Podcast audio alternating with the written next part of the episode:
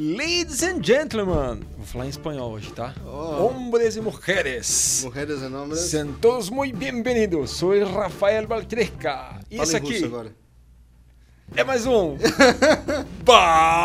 Vocês têm que falar. BalCast! É, isso já é uma coisa que, né, há muitos anos eu faço. Muito bom dia, amiguinho, você aí que está em algum lugar deste planeta. Uau! Que pode estar ouvindo a gente de uma caverna. Na Patagônia? Pode ser. Se tiver, tem caverna podcast. Na Patagônia? Qualquer lugar tem caverna. Será? Você nunca fez uma caverninha em casa, assim, com lençol? Pode ser. Né? Isso é uma cabana. Isso é uma cabana. Uma cabana. Eu tô aqui hoje com o Rafa Prado. Semana passada nós exibimos o primeiro episódio. Se você não ouviu o papo com ele, vá correndo, não. Clique correndo. Exatamente. E ouça o primeiro. Né? Faz uma semana já, Rafa? Uma semana já, meu Mesma querido. Camisa. Então eu não troco de roupa, né? Não. Aquele negócio Mônica, sabe? Eu aprendi uma coisa no Vale, que você tem que ter todas as roupas iguais, assim você não gasta... Né? A sua energia, claro, e pensamento para você falar, meu, vou combinar essa roupa com... Não! Você não tem que ter o seu look. Steve Jobs. Exatamente. Certo? Quem mais? O Mark Zuckerberg. O Mark Zuckerberg. O Doug Funny. O Barack Obama e Mônica, não é verdade? E todos da turma da Mônica. Então eu tô aqui hoje com o Rafa, que a gente falou um pouco sobre a vida dele, as porradas que ele tomou e como que ele muda o mindset. Espetacular. Mas esse aqui, ele é... Ó, esse aqui vai ser assim, ó. Vai ser direto ao ponto. Rafa, o momento que você fala assim, cara, o mercado digital tem um monte de gente que fez curso com o Conrado Adolpho, com o Érico Rocha, e eu sou mais um desses caras. Eu tenho uma... Não sei se você fez curso com ele, não sei, tô chutando. Mas assim, eu sei também fazer sobre marketing, eu sou bom nisso, mas, cara, eu sou mais um entre um monte. Tá bom. Qual foi o momento, cara, que você pegou essa expertise técnica e começou a empreender e viu uma mudança significativa no seu trabalho? Como é que foi isso? Cara, principalmente no momento que eu resolvi ir direto na fonte. Quando eu falo fonte, é você ir beber conteúdo com os criadores dos conceitos que muitas vezes são replicados aqui, ou seja, lá fora. Novamente, eu falei da última vez, é muito importante você falar inglês, aprender inglês, para você ter essa arma ao seu favor. Você foi com quem? Eu fui, cara, diversos caras lá. O Fórmula, para você ter ideia, eu peguei também o conteúdo do Fórmula diretamente com o Jeff. Lá fora tem vários caras. Né? Hoje em dia tem alguns expoentes. Posso citar alguns, o próprio Russell Brunson tem gerado muito conteúdo bacana. E aí, você foi para lá? Pegou o... Naquela época, não. Tá? Naquela época eu comprei produtos daqui, online. Isso. E eu fiz vários treinamentos e cursos por aqui. E eu fui sim, né, um pouco mais pra frente, principalmente quando eu já tinha me recuperado da crise, assim por diante, financeira, que eu até falei, né, no primeiro. Aí você foi estudar lá. Exatamente. Tá. Aí eu fui, cara. Passei no Vale do Silício, eu fiz Disney University, eu fiz uma série de coisas lá fora. E... Aqui, mas quando você fez esse curso, primeira pergunta... Fugir um pouquinho, mas já volto. O Brasil, como é que tá, hein, de marketing? A gente vê coisas mirabolantes e tal. Será que a gente tá engatinhando ainda? Cara, é engraçado, né? Eu sou aquela... Aí volta meu lado crítico, né? Todo mundo fala aquele velho clichê. Não, o Brasil está 5 anos atrás dos Estados Unidos. Tá bom, com base em quê? Com base em qual estudo? Com base num... Da onde você tirou isso? Marketing digital, tá? Que você vê por aí... Aqui e lá. Como é que é, hein? Cara, porque existe... a internet, ela dá uma proximidade, olha, e velocidade por isso absurda, que, né? Uma coisa que eu sou muito crítico é sobre a gente replicar coisas que houve, mas só que não tem fonte. Não tem estudo falando, por exemplo, de fato estamos há 5 anos atrasados em relação ao que está acontecendo nos Estados Unidos. O que acontece... E aí, isso sim é verdade. Existe uma grande questão, é que nós não somos, muitas vezes, os protagonistas na criação de novo conteúdo. Tá? Lá fora, existe muito estudo, o tempo todo investe-se bastante para entender o que de fato funciona. E aqui a gente mais replica do que de fato cria. Isso é real. Tá bom. E isso é desde a academia a diversas outras questões, até mesmo no mundo de negócio. Mas isso é o quê? Beleza. Isso acontece? Sim. Deixa eu fazer um paralelo? Sim. No mundo da mágica... Tá, eu venho de lá. A Argentina, assim, tem um nível de criação e um nível de protagonismo absurdo. E eu entendo um pouco. Lá, você pega artista mágico, acho que tem... A cada esquina você acha uns 46. Tá bom. Quer dizer, tem tanta gente fazendo isso que eles são obrigados a serem muito fodas naquilo. Perfeito. E é isso. Isso. No Brasil, quando a gente fala do assunto mágica... Perfeito. Tem tanta procura que o cara ser... Nota 6, ele já tem quem já compra. Exato. Ele, é isso. Então, assim, você vê que acontece isso também no Brasil? Isso sim. É. E aí a palavra para isso se diz um nível de profissionalismo. Quer dizer, se eu entendo mais ou menos, se eu faço beabazinho, já tem público para mim. Uma coisa que, olha, eu não posso dizer que, se eu faço mais ou menos, tem público. O que eu posso dizer é o seguinte, existe uma diferença gigantesca em relação ao nível de profissionalismo do profissional aqui do Brasil em relação ao profissional de lá, por exemplo, de um país desenvolvido como os Estados Unidos. E por que isso? Porque, como eu te falei, eles têm uma mentalidade protagonista de criar as coisas. E a gente ainda, em sua maioria, tem essa mentalidade de replicar coisas que já foram criadas. Enquanto a gente não inverter essa mentalidade, digamos assim, a gente vai estar um passo atrás. Só que não posso dizer que esse passo atrás é 2 anos, 3 anos, 4 anos. Muitas das coisas, a partir do momento que você começa a replicar de uma forma correta e você começa a criar um mercado competitivo, que nem o mercado digital, ele é sim um mercado competitivo, e ao contrário que o pessoal pensa, não, o mercado digital nasceu em 2011, 2012. Pelo amor de Deus, gente. O mercado digital no Brasil nasceu desde lá atrás, anos 2000, entendeu? Só que a única coisa é que, quando a gente fala de estratégias, às vezes de inbound, esse tipo de estratégia é uma estratégia nova, inclusive no mundo. Okay. Consequentemente, isso veio em meados de 2010, 11, 12 para cá e foi sendo desenvolvida. E agora, por exemplo, olha que engraçado, né? A gente fala de marketing digital no Brasil, durante muitos anos a gente falou, sem sequer ter métricas. Existe uma coisa que é KPI, Key Performance Indicators. As pessoas aqui, né, diferente de lá fora, imagina que lá fora você tem um mercado extremamente mar vermelho, um monte de player querendo de fato encontrar a veia de lucratividade, tudo bem? Então, cada centímetro, cada centavo que você investe, conta. Você precisa de fato, muitas vezes, às vezes até mesmo de estudos estatísticos e tudo mais, para você entender quantos por cento a sua página está convertendo. Aqui, com o mercado ainda era iniciante e abundante, com poucos players, dá a sensação de que, o que eu coloco, eu tenho retorno. Só que não é bem assim. Tanto que muita gente hoje reclama que, poxa, eu ganhava muito mais 5 anos atrás, agora está difícil. Mas está difícil porque você ainda continua não metrificando, você não tem os dados e as estatísticas para saber se o seu investimento está dando ROI, ou seja, retorno sobre investimento. As pessoas, elas demoraram para entender como fazer de fato o cálculo, né? A cada X visitas, a cada X real investido, quanto que eu consigo retornar? E muitas vezes com uma ótica não profissional. Você calcula, né, aquela velha coisa, produto não é negócio. Sabe esse tipo de coisa? Produto, legal. Produto, inclusive, tem uma coisa dentro da administração que você estuda, e inclusive da própria engenharia de produção também, que se chama ciclo de vida de produto. Produto tem início, ele vai ter o seu ápice, vai vender e chega um momento que ele tem declínio. Tudo bem? Isso é natural no mercado. Justamente tem muito produto que não está vendendo simplesmente porque o ciclo de vida desse produto ele precisa de renovação para ele continuar no mercado, uma vez que você tem outras opções entrando no mercado. No momento, quando a gente está falando de meados de 2011, quando a gente está falando do início do mercado, eu tinha poucos players. Era basicamente, beleza, me destaquei dentro do mercado de desenvolvimento pessoal. Quantas outras pessoas? Aí você olhava, tinha outros 2 ou 3 expoentes. Quando você olha no mercado norte-americano, seja, por exemplo, você talvez seja coach que está ouvindo, ou terapeuta. Nossa senhora, tem 200. Quantos institutos de coaching tem lá, por exemplo? Isso. Quantos expoentes, quantos speakers? É mais ou menos aquela relação que eu falei da Argentina quando é assunto de ser artista, né? É o mar vermelho, é um sangue rolando lá que um pouquinho conta.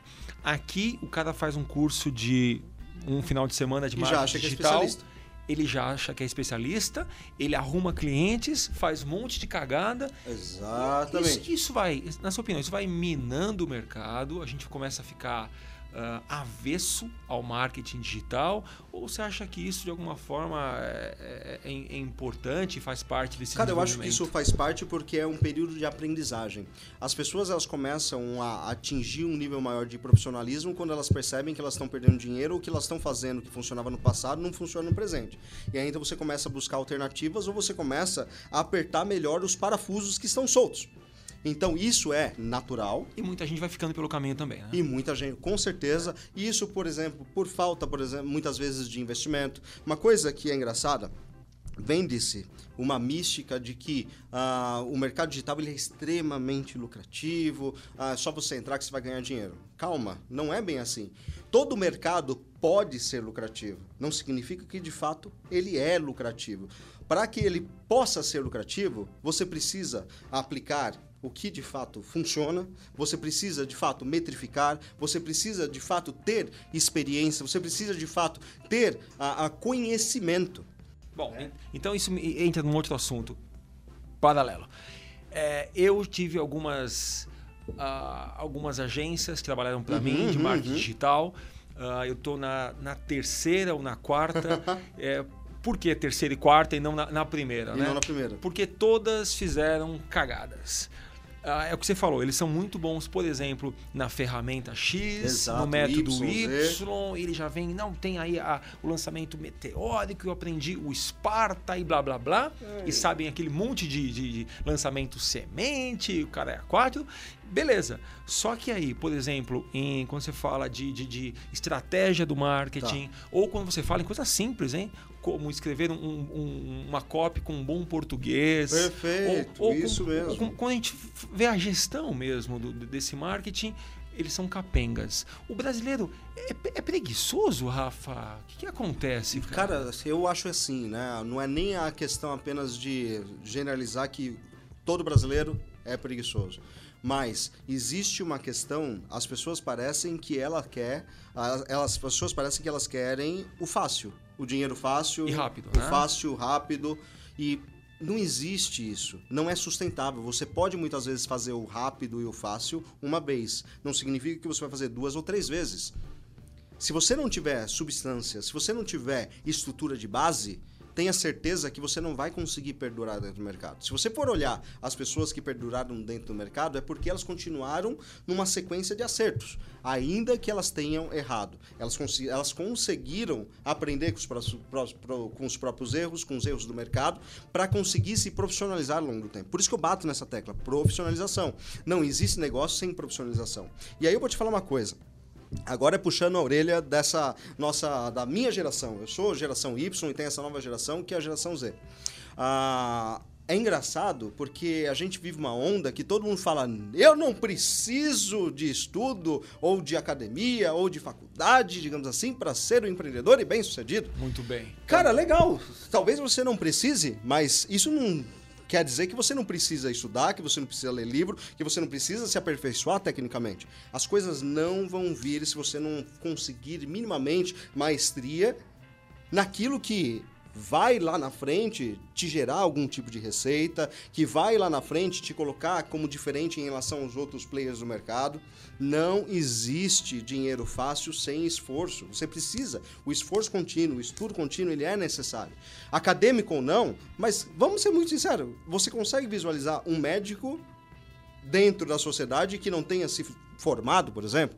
E eu te falo isso, cara, porque eu acredito na escola da vida. Se a gente for ver os bilionários da Forbes, você tem lá mais de 50% praticamente que são self-made, saíram do zero, muitos deles nem têm estudo acadêmico.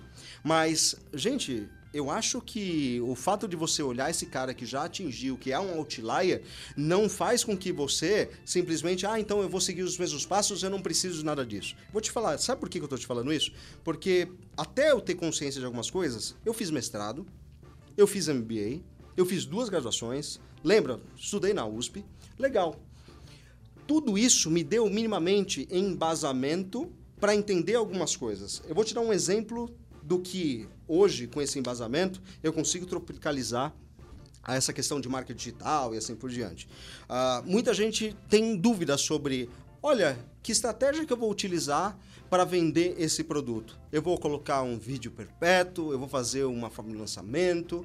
Cara, uma coisa que você tem que entender, você que está me olhando aqui, você que está me ouvindo, todas as estratégias que já foram criadas, digamos assim, elas têm um momento certo, elas têm o tipo de produto correto para você utilizar. E uma das coisas que você pode utilizar para se balizar, se você vai usar fórmula, se vai usar meteórico e assim por diante, é uma teoria muito simples que se fala sobre reciclagem de mercado. O que é reciclagem de mercado, Baltresca?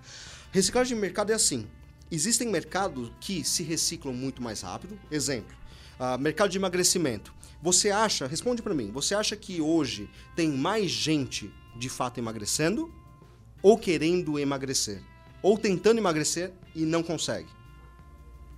Eu não sei, porque a gente tem muita gente querendo emagrecer hoje, eu não sei se é maior ou menor que emagrecendo, mas muito mais. E muito realmente mais. É um mercado. E todo dia surge pessoas querendo, de repente, ter boa forma, boa saúde e emagrecer. Claro. Esse mercado, por exemplo, é um mercado de reciclagem positiva. O que é um mercado de reciclagem positiva? Quando, de fato, os novos entrantes são muito maiores do que a quantidade de pessoas que resolveram o problema. Novos entrantes são pessoas com a necessidade de solução do problema. Num caso como esse, que tipo de estratégia, por exemplo, que você utilizaria? Como você tem novos entrantes todo dia, talvez venda perpétua. Exatamente, um recorrente, um perpétuo. Exato. Se você usa uma fórmula de lançamento, por exemplo, está errado. Você pode fazer dinheiro? Pode, mas só que não é a melhor estratégia. E por que não é a melhor estratégia? Porque essa coisa de você fechar carrinho e tudo mais, quando você tem outros players todos os dias procurando, o que significa? Provavelmente ele vai comprar de um potencial concorrente. Essa escassez, nesse sentido, não funciona.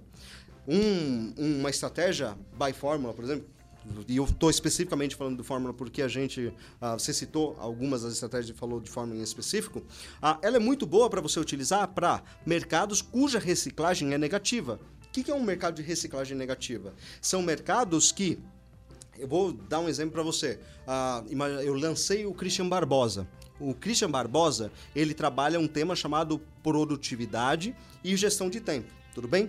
Mas se a gente for empiricamente pensar, tem mais gente todos os dias querendo gerir o seu tempo e se tornar produtivo e resolvendo, ou de fato menos pessoas, digamos assim, todos os dias? Entendi. É um mercado completamente diferente. É um mercado diferente, é um mercado com menos pessoas entrando e acordando, porque as pessoas não acordam todos os dias. Eu quero gerir meu tempo. Eu quero, digamos assim, ser mais produtivo. Você tem essa demanda? Você tem.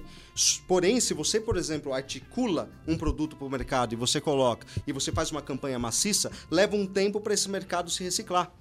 Quando você resolve o problema da maioria das pessoas imediatamente com aquele problema. Então, nesse ponto, vale a pena você reprimir demanda, você abre o carrinho e você lança. Porque você, talvez, se você colocasse um produto perpétuo, você não teria demanda, entre aspas, todos os dias, numa quantidade razoável, para você conseguir ter ROI positivo.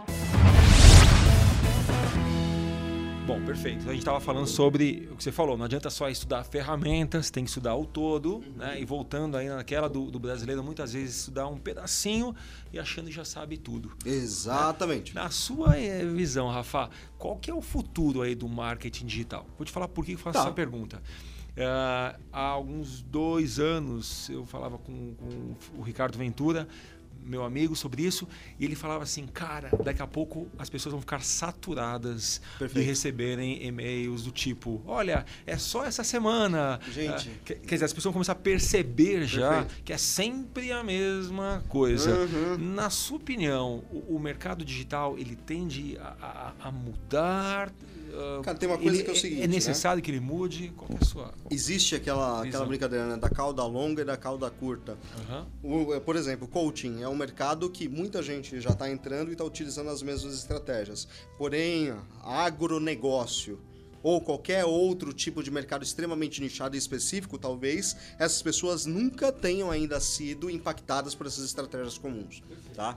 Quanto mais incomum para o mercado determinada estratégia, mais essa estratégia ela vai surtir determinado efeito. Quanto mais comum e mais pessoas utilizando, menos justamente porque você sabe que muitas vezes tem escassez falsa, que de fato não é aquilo, que nem aquele velho e-mail que o tempo todo chega, estamos vivos! Estamos vivos! Não, esse e-mail, não, né? Não, aí você vai ler, poxa, coloquei meu suporte a noite toda virando e trabalhando, cara, exaustivamente para te entregar. Eu não vou falar de quem... Mas não vou falar. Mas hoje eu recebi um e-mail. Eu falei, mentira, não, cara. Estamos vivos? Não. Assim, tenho duas boas notícias e uma péssima notícia. Uma boa e uma má notícia. E, cara, eu falei, não, é mentira. Cara, ainda estão fazendo isso? Eu vou te falar uma coisa, tá? Funciona pro leigo que ainda não foi impactado. Uhum. Justamente porque alguns títulos, digamos assim, tem comprovadamente maior abertura. E como você tem uma sequência que você utiliza gatilhos para gerar escassez, urgência e assim por diante, beleza. Só que o que eu vejo para o futuro é uma estratégia de marketing muito mais orgânica e menos artificial, porque é muito fácil você perceber que é simplesmente um template, sabe? E quanto mais pessoas começam a replicar o mesmo template, menos isso vai funcionar. As pessoas, uma coisa, por exemplo, né? Curiosamente, isso que nominaram agora meteórico, que é essa venda via WhatsApp. Isso. Por que está funcionando? Porque, querendo ou não, né, as pessoas elas entram, elas dialogam ali no WhatsApp, é muito mais instantâneo, muito mais dinâmico e muitas vezes a pessoa que está fazendo o lançamento do produto, ele manda áudio em tempo real, ele conversa com as pessoas em tempo real. E isso é orgânico, isso é contato real. E isso, de certa forma, faz a diferença. Porque a pessoa do outro lado, o que ela quer é sentir segurança, ela quer perceber que, de fato, aquilo é uma oferta autêntica. Ela quer perceber que, de fato, a sua escassez ela é real. Porque uma vez que você continua utilizando essa escassez, muitas vezes irreal, sabe o que vai acontecer? No futuro, a sua palavra ela não vai ser lei. É, exatamente. Não vai funcionar. A pessoa vai falar, ih, mais uma vez. Semana que vem abre de novo, tranquilo. Daqui um mês ele... Ih, daqui um mês de novo vai abrir. Ih, é só eu cadastrar de novo o meu e-mail.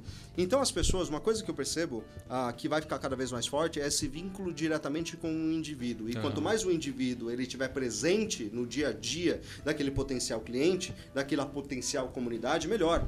Então essa questão da comunidade é muito forte, né? Quando você olha para o mercado lá de fora, recentemente, por exemplo, tem alguns caras que estão formando comunidade, Baltresca, absurdamente grandes dentro do mercado digital e dentro dos mercados que utilizam o marketing digital como meio.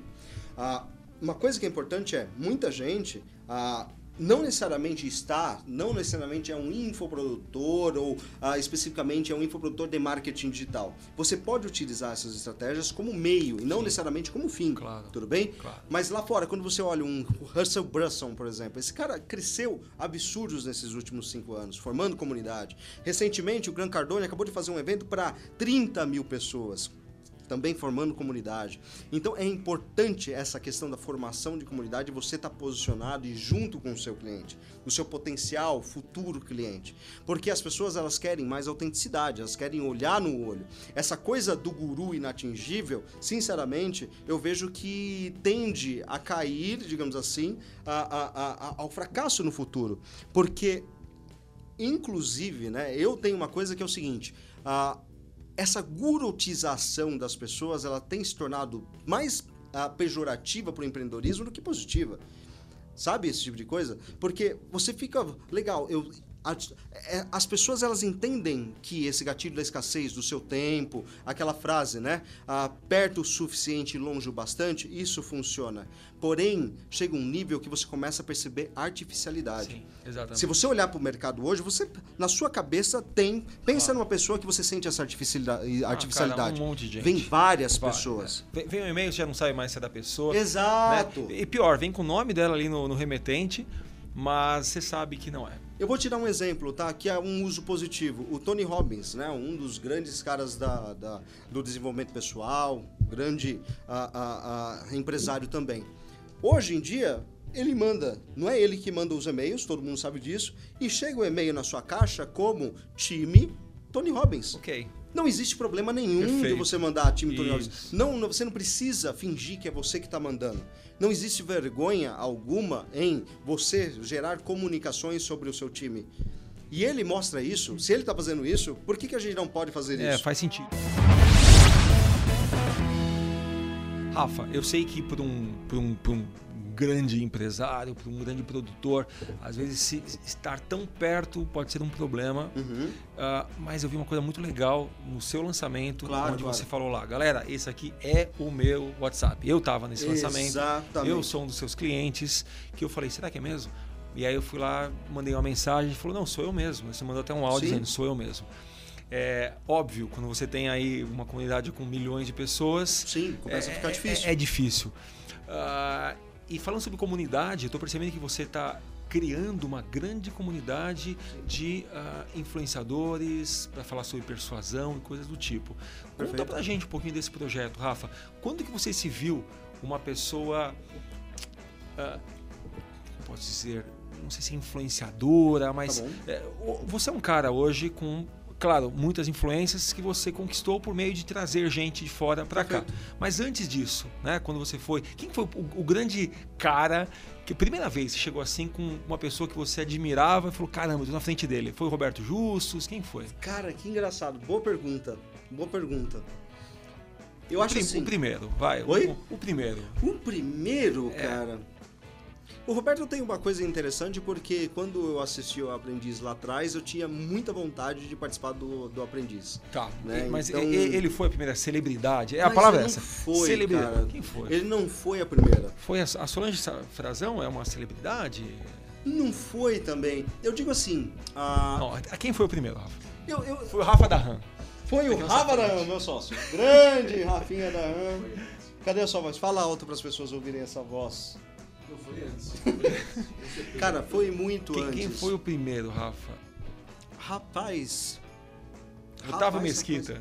Você teve contato com ele, não teve? Cara, não. Otávio não. Quem foi? Ah, não, adoraria, foi o... Para, João Kleber? Foi Nossa Kleber? Senhora, também não.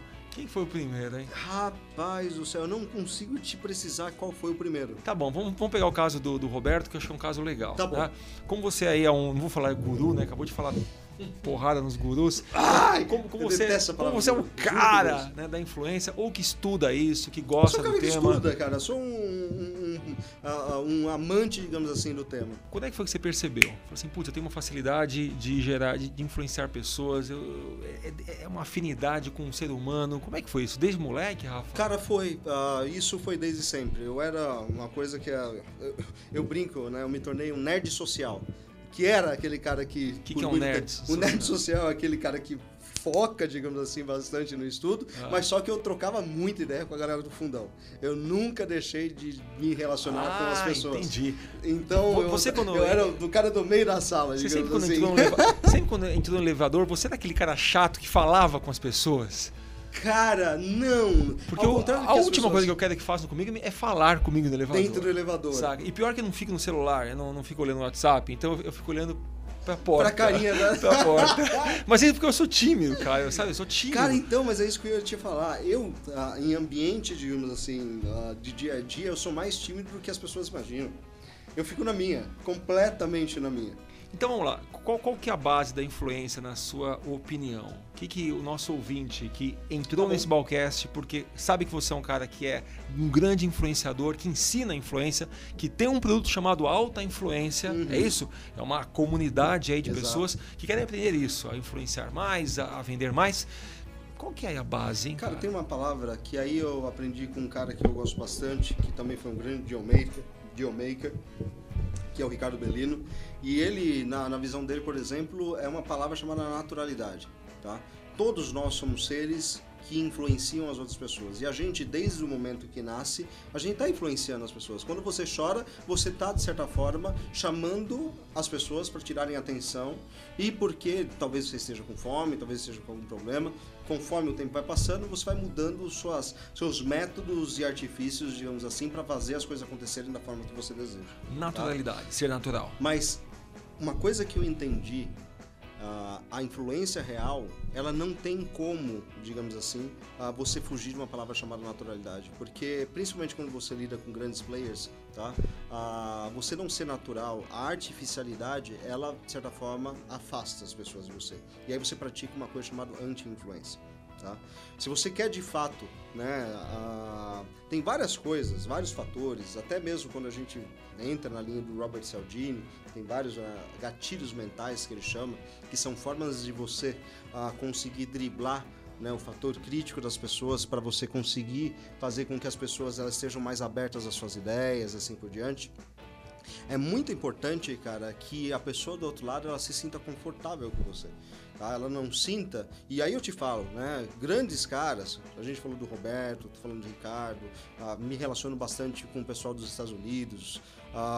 Essas pessoas, quando elas olham nos seus olhos, elas não querem sentir que tem uma agenda oculta ali. Porque isso, de certa forma, afasta as pessoas de você. Quando eu percebi que eu podia ser natural com players que muitas vezes eram bilionários, por exemplo, e que muitas vezes esse cara vai te respeitar porque você fez ele rir, não porque está apresentando um projeto de R$1 milhão. Porque todo mundo tem um projeto milionário para apresentar para um grande empresário. Okay. Sabe esse tipo de coisa? Okay. Todo mundo tem esse projeto milionário. E uma coisa que eu entendi...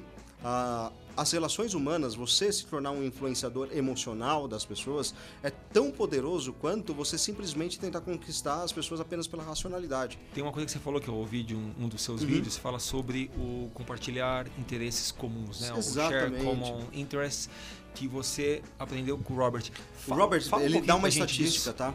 O Robert Cialdini, eles fizeram um estudo na Universidade do Arizona que eles basicamente pegaram os vendedores que tinham alta performance versus os vendedores que tinham baixa performance e analisaram, né? Como que eles faziam um processo de venda. E eles chegaram a uma conclusão, tá? Os vendedores que tinham baixa performance, eles ficavam coisa de 90% do tempo só falando deles, somente da técnica, somente do produto. 10% falando de assuntos em comum. Os vendedores que eram exímios e conseguiam fechar muito mais, bater muitas vezes 3 vezes a meta, eram pessoas que ficavam 60% falando de fato da venda do produto, mas 40% se conectando com a pessoa, falando de interesses comuns. E sabe o que isso significa? As pessoas, tá? Uma venda ela vai acontecer, ou então você fazer a pessoa de certa forma se conectar com você vai acontecer quando existe real afinidade, quando a outra pessoa se sente confortável e percebe que você é um igual a ela, tá? Você tirar, muitas vezes, né, a gente fica desconfortável ou com medo de falar de coisas do tipo, você entrou numa sala de reunião, você viu uma raquete, você gostaria de falar sobre aquela raquete e perguntar pro cara se ele joga tênis, mas você fica dentro do protocolo e nunca pergunta sobre isso. Talvez você tenha perdido o contrato ali, porque você não falou da raquete. Sabe esse tipo de coisa? Sim. Porque... existe algo, né, entre o seu consciente e o seu subconsciente. Imagina que o seu subconsciente ele vigora as emoções, seu consciente a sua razão, tá? Que chama fator crítico. O fator crítico, que é o que julga, como se fosse um filtro, ele vai diminuir conforme você conseguir estabelecer esse tipo de relacionamento, muitas vezes em nível emocional com a pessoa. Quando você pergunta, quando você faz a pessoa perceber ou falar de alguma coisa que ela gosta, você naturalmente está estabelecendo rapport com as pessoas. Às vezes é falando do relógio, às vezes é falando de uma foto que você viu, de uma viagem. É você fazendo com que a pessoa ela se sinta não apenas o tipo, meu, estamos num embate de interesse. Cara, toda negociação, todo negócio, toda venda, ela tem que ser ganha-ganha. Você já sabe, cara, pelo amor de Deus, se vocês dois estão conversando sobre um produto, você já sabe que o outro lado tem interesse e você sabe que você tá... E a pessoa também sabe que você quer vender algo. Mas, e aí, é só isso, né? E se você tirasse um pouco, digamos assim, apenas essa roupagem e pudesse dialogar como seres humanos comuns? Isso, falar sobre o inesperado, o diferente, né? O diferente, entendeu? Então vamos lá, deixa eu pontuar isso daqui.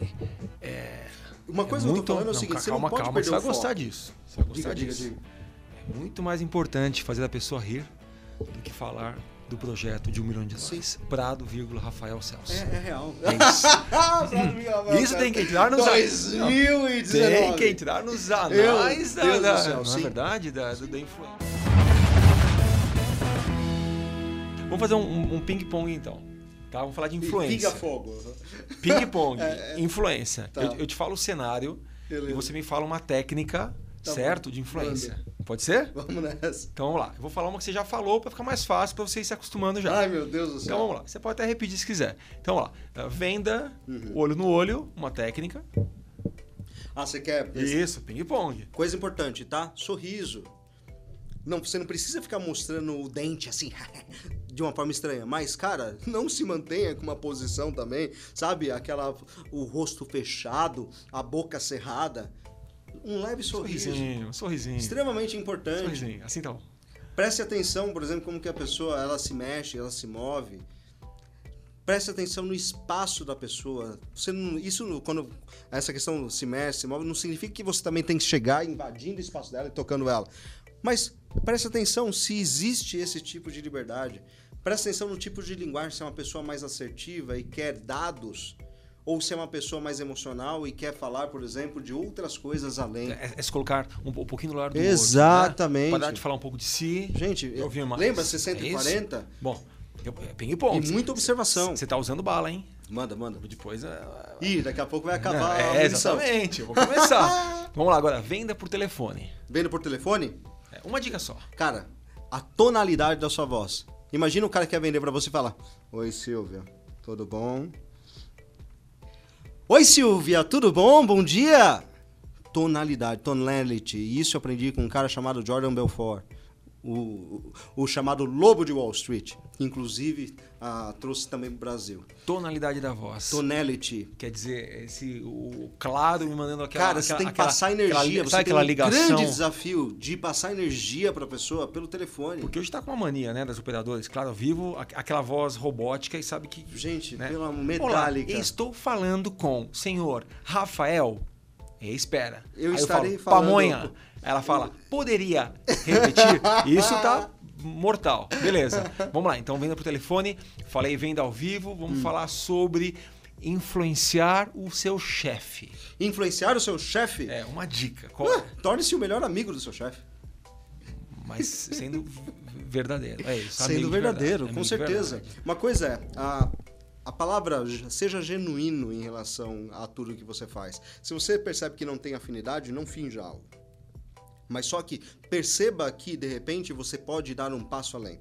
Recentemente, eu dei um treinamento e uma das pessoas, né, depois de a gente fazer todo o processo, digamos assim, ele virou e falou: Olha, você me fez lembrar de um caso que os diretores da minha empresa sempre me chamavam, né, para que a gente pudesse, nos happy hours... Né? E eles iam, era só os diretores, às vezes iam gerentes, e eu era um analista sênior naquela época. Eu nunca ia, porque eu achava que eles estavam me testando. Caramba! Olha só o pensamento. Ele perdeu uma grande oportunidade de se conectar verdadeiramente com essas pessoas. Ele deveria ter ido.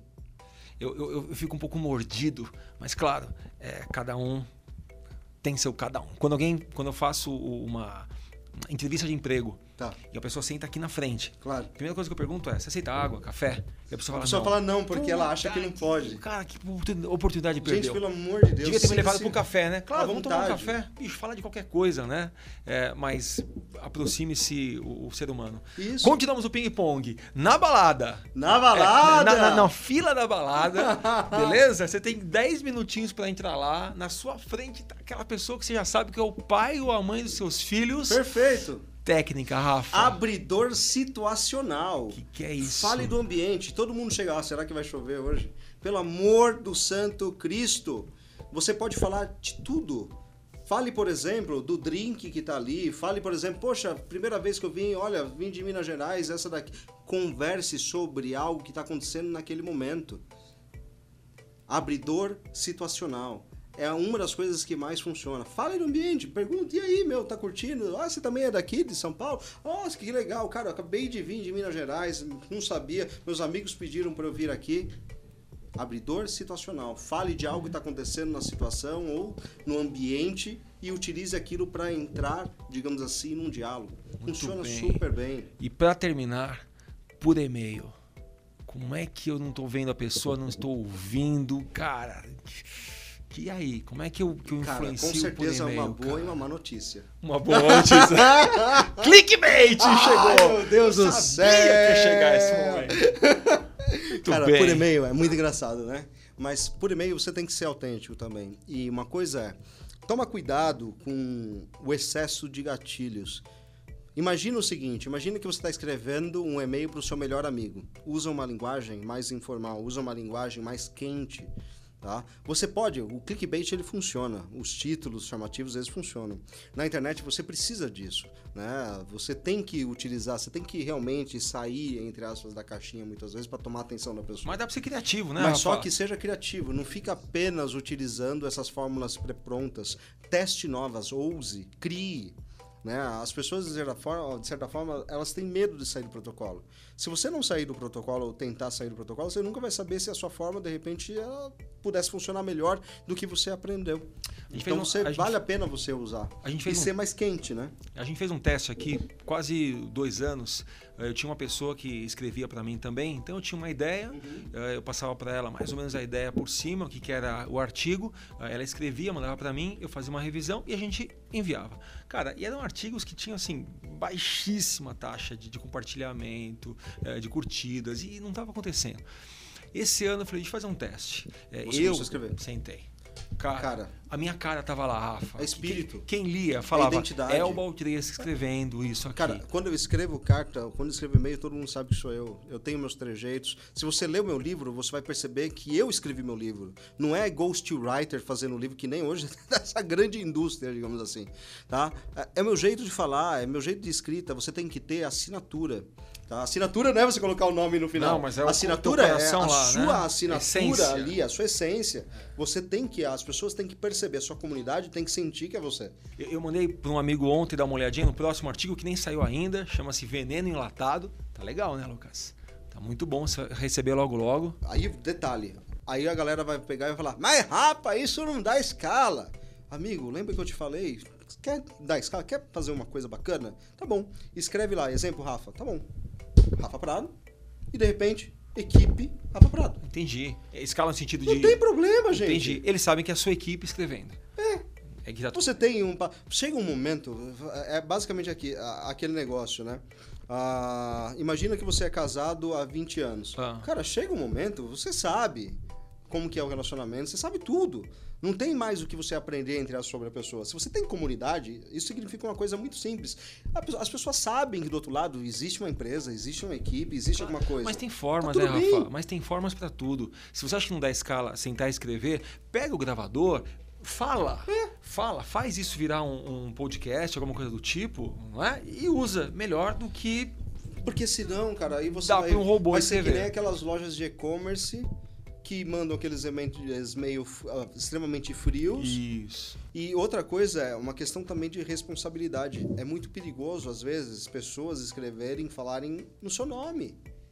Toma cuidado, isso pode gerar... Eu conheço casos que deram muito problema. E não foi a pessoa. Às vezes, existem erros que são cometidos. E às vezes você não vai revisar, não percebeu, deixou passar. E aí daqui a pouco vazou. Exato, então não pode. Não, isso tá bem legal. Faz uma diferenciação. Claro. Eu escrevo os meus e-mails, sabe? Eu faço questão, eu gosto.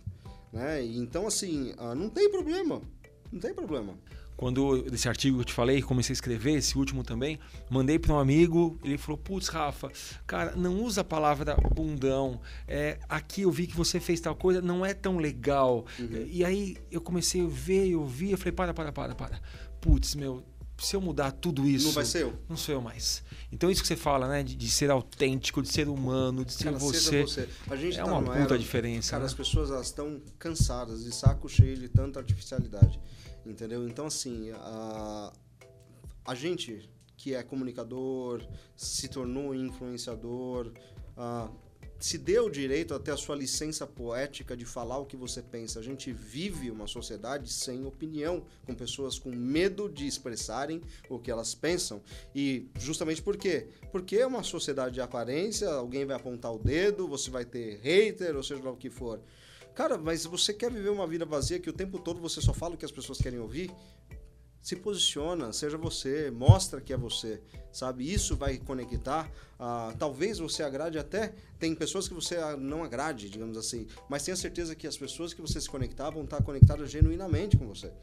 Quando você faz... Imagina uma sociedade, as redes, digamos assim, que você está mais presente. Tipo um stories. A pessoa vê que é você que está ali fazendo. Por que que Instagram, stories, acaba gerando tanta audiência e funciona tão bem? Justamente porque a pessoa está vendo que é você que está conversando com ela. É real. Esse negócio hoje, né? Eu não posso gravar um vídeo porque eu tô sem maquiagem. Meu, as pessoas querem te ver sem maquiagem. Né? Grava esse vídeo. E é engraçado, descabelado. Né? Eu tô sempre descabelado, não tem o que fazer. É igual a live, quando você faz, grava e publica depois, né? Cara... é uma live e parece que as pessoas diferenciam. Não, mas ele tá lá agora. É, o legal do óbvio, não é ele agora. Sente, é você. E, putz, legal, gostei. Eu não vou fazer mais bate-bola porque você foi bem até aqui, foi perfeito. Realmente o Rafa é foda. Passei no teste. Rafa, cara, espetacular. Eu pensei em fazer esse BalCast indo mais essa parte empreendedora. Legal. Mas isso foi um baile, cara. Foi uma lição. Muito bom, você cara. Você não falou da minha carreira de modelo. Tô chateado. Pensei que cara, você ia fazer perguntas. Eu tô esperando você entrar nessa carreira. Que sacanagem! Nossa, né? Senhora. Rafita, valeu. Obrigado por ter vindo aqui, cara. Muito bom falar contigo. Eu acho que nossos papos vão durar muito ainda na cabeça das pessoas, os papos, que esse é o objetivo do BalCast. Quem quiser te encontrar, conhecer seu curso, a sua comunidade da Alta Influência, como é que eles fazem? altainfluencia.com.br, @RafaPradoOficial no Instagram. Tá bom, vai lá, diga que você ouviu o BalCast e ele vai te dar um beijo de presente. Vou te dar um beijo de presente. Mas como? Pela internet vai ficar artificial. Sim, ó. Ah, isso foi mais romântico, né? Vamos fazer a ASMR, vai. Eu vou ter ASMR, né? Nossa senhora! Conhece, né? Ah, nossa senhora, arrepiou nesse exato momento. Então vamos ter... Eu vou terminar esse BalCast assim, ó. Se você quiser conhecer mais... Oi, tá, gente? Você está ouvindo a minha voz? Cara, nesse momento tem gente arrepiando o cangote, hein? Até eu aqui. Para conhecer mais do meu trabalho, você entra em rafaelbaltresca.com.br. Lá tem tudo sobre minha pessoinha. E para ouvir as outras mais de 50 edições do BalCast, é só você entrar em www.balcast.com.br.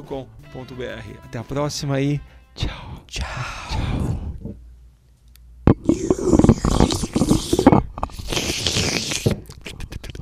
Ha ha ha ha!